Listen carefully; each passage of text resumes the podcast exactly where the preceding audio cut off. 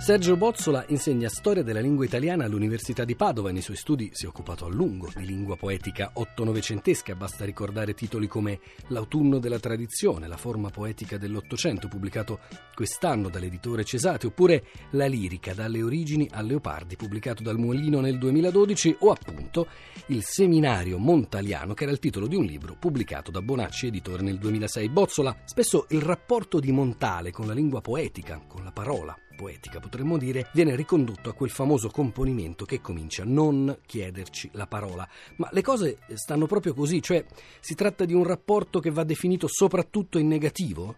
Eh, certo, certo, è un uh, rapporto che va definito in negativo nel senso che Montale all'alba, possiamo dire, della sua impresa, della sua esperienza di poeta, dice il poeta non può più fare con il linguaggio quello che facevano i nostri predecessori, può soltanto circoscrivere, potremmo dire, i margini della sua esperienza. Questo significa non chiederci la parola che squadri da ogni lato, eccetera. Non ho più verità da rivelare. Questa è una posizione eh, molto precisa che marca due differenze importanti eh, rispetto, diciamo così, alla tradizione che aveva spalle Montale.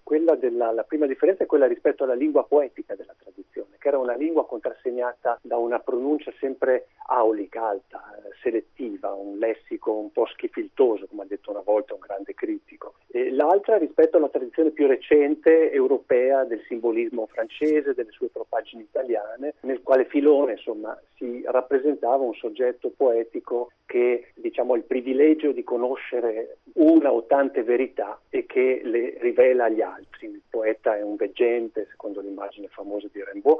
Propaggini poi italiane, dicevo, perché pochi anni prima noi abbiamo avuto un poeta come Ungaretti che diceva la poesia è umanità, è la propria vita fioriti dalla parola. E diceva una parola è scavata nella mia vita come un abisso. Ecco, Montale invece va verso una lingua essenziale, circoscritta, eh, precisa, eh, non più magniloquente, non eloquente, una lingua che cerca appunto l'esattezza, questo, in questo senso Montale era dantesco, non era petrarchesco, Montale designa eh, gli elementi della realtà in questa prima raccolta in maniera precisa. I nomi degli uccelli sono i nomi eh, del genere, non della specie, sono rondoni, falchetti, gheppi, non sono uccelli o addirittura ugelli come scriveva Leopardi in questa operazione lui si serve appunto anche del dialetto per dire, o di, piuttosto potremmo dire di dialettalismi indiretti, parole che lui desume dalla sua lingua eh, nativa, la sua lingua materna, eh, il ligure, che utilizza proprio per,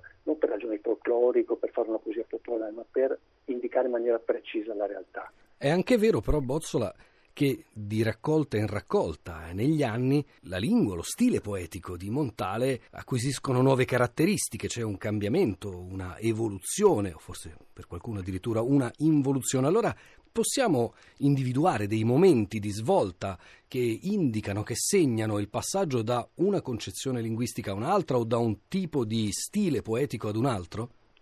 Io potrei rispondere in due tempi a questa domanda. La prima parte della risposta è quella che mi dovrebbe portare a rilevare da una parte gli elementi di continuità che ci sono dagli ossi di Sepia che sono pubblicati la prima volta nel 25 al secondo e al terzo libro di Montale, la, le occasioni 39, la bufera 56, ma entrambe anticipate, le occasioni nei primi anni 30, la bufera nei primi anni 40 in parte.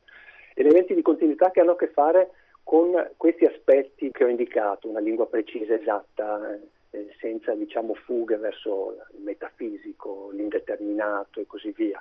In questo senso addirittura Montale la arricchisce perché soltanto o principalmente con le occasioni con la bufera che questo linguaggio apre per così dire agli oggetti della vita quotidiana. Prima erano soprattutto la fauna e la flora della Liguria estiva, no? adesso invece entrano oggetti come il cronometro, la sveglia, la matita delle labbra di Dora Marcus, la lima eh, la cappelliera e la gabbia di Liuba e così via. D'altra parte cambia perché è con le occasioni che viene inaugurato quel grandioso mito che è il mito di Clizia, questa figura femminile con la quale Montale dialoga per molto tempo, fino a buona parte anche della bufera, e che apre una prospettiva per così dire di senso, una possibilità di senso per Montale e per il soggetto. Quindi è comunque una lingua che si tiene nei toni alti, è una lingua per così dire, come si può dire, dalla pronuncia alta, quella delle occasioni della bufera. perché, perché coincide con questa possibilità di costruire un senso, un significato per il soggetto lirico e dunque anche se un significato naturalmente soggettivo, non, non generale. No? La seconda è quella che, viene, che, riguarda invece la poesia scritta dopo, che è scritta diciamo seconda, nei primi anni 50 e poi soprattutto la poesia di Satura che esce a stampa la prima volta nel 71, ma anche in questo caso anticipata già negli anni 60 con le due serie degli Xenia dedicati alla mosca che era morta, insomma alla compagna morta. Perché in questa poesia possiamo dire, con una formula che ha i limiti di tutte le formule, che Montale apre proprio alla, all'italiano comune, l'italiano degli anni 60 e poi 70, perché poi è scritto sempre su questo registro.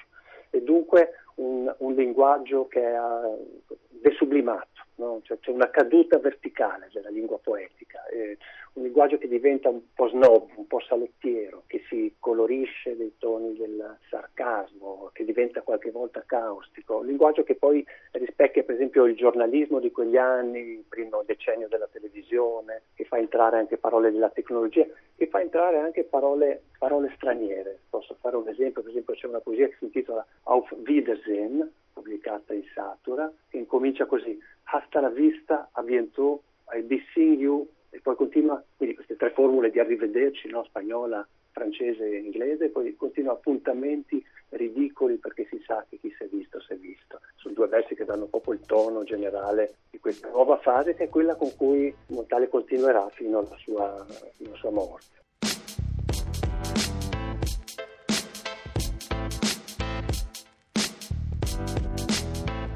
allora dovrebbe servirsi del linguaggio di tutti il poeta, ma tutti si servono del linguaggio di tutti.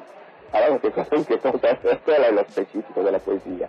Bisogna che questo linguaggio di tutti di cui si serve il poeta sia apparentemente il linguaggio di tutti, ma sia anche qualche cosa d'altro, qualche cosa d'altro che sta al di sotto, che sta al di sopra, che sta al lato, che sta a destra, che sta a sinistra, che sta davanti, che sta di dietro, al linguaggio di tutti.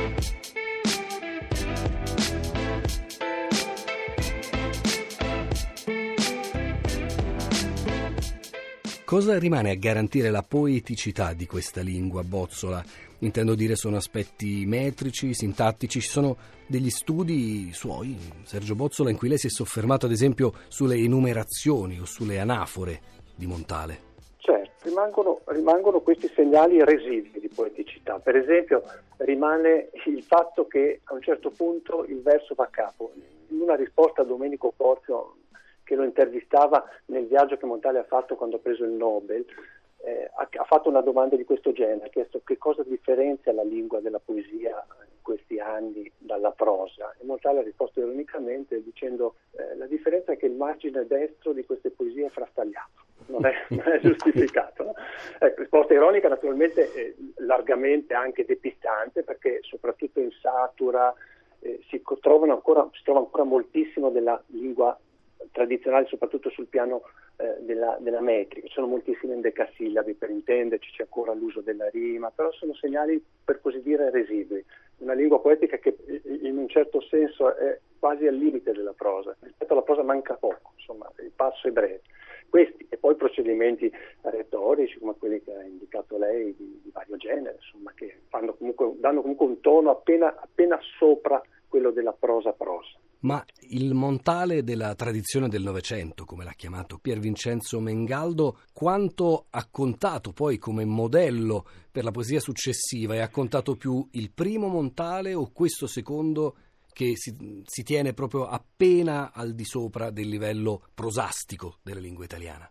Io risponderei dicendo che ha contato l'uno e l'altro. Eh, ha contato moltissimo il montale di occasione della bufera. Eh, ci sono eh, poeti, scrittori, intellettuali, possiamo dire, degli anni nati negli anni 20, negli anni 30, almeno nella prima parte degli anni 30, che affermano che quelli erano i libri in cui si riconoscevano generazionalmente. Ha contato molto per alcuni poeti, anche più recenti, anche nei suoi procedimenti stilistici più concreti, però ha contato moltissimo anche il Montale di Satura.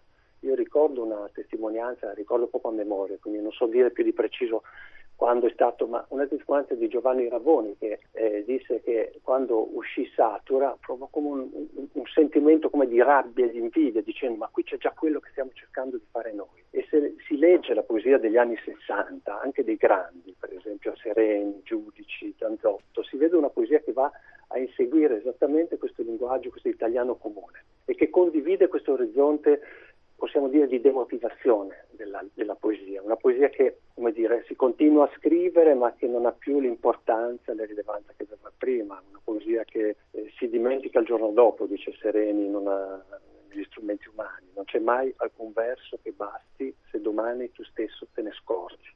Così, insomma, un canto che stona, come dice, dice Zanzotto. Lo stesso Montale esplicita questa immagine del poeta che è uno tra i tanti e di questo linguaggio pedestre, quotidiano, perché scrive in una poesia che si intitola La poesia in satura, che il poeta è un trovarobe, un trovarobe che inciampa nella poesia senza sapere di esserne l'autore e scrive che le parole del poeta sono parole molto importune, che hanno fretta di uscire dal forno o dal surgelante, cioè dal freezer diremmo oggi. Il fatto non è importante, appena fuori si guardano d'attorno e hanno l'aria di dirsi che sto a farci?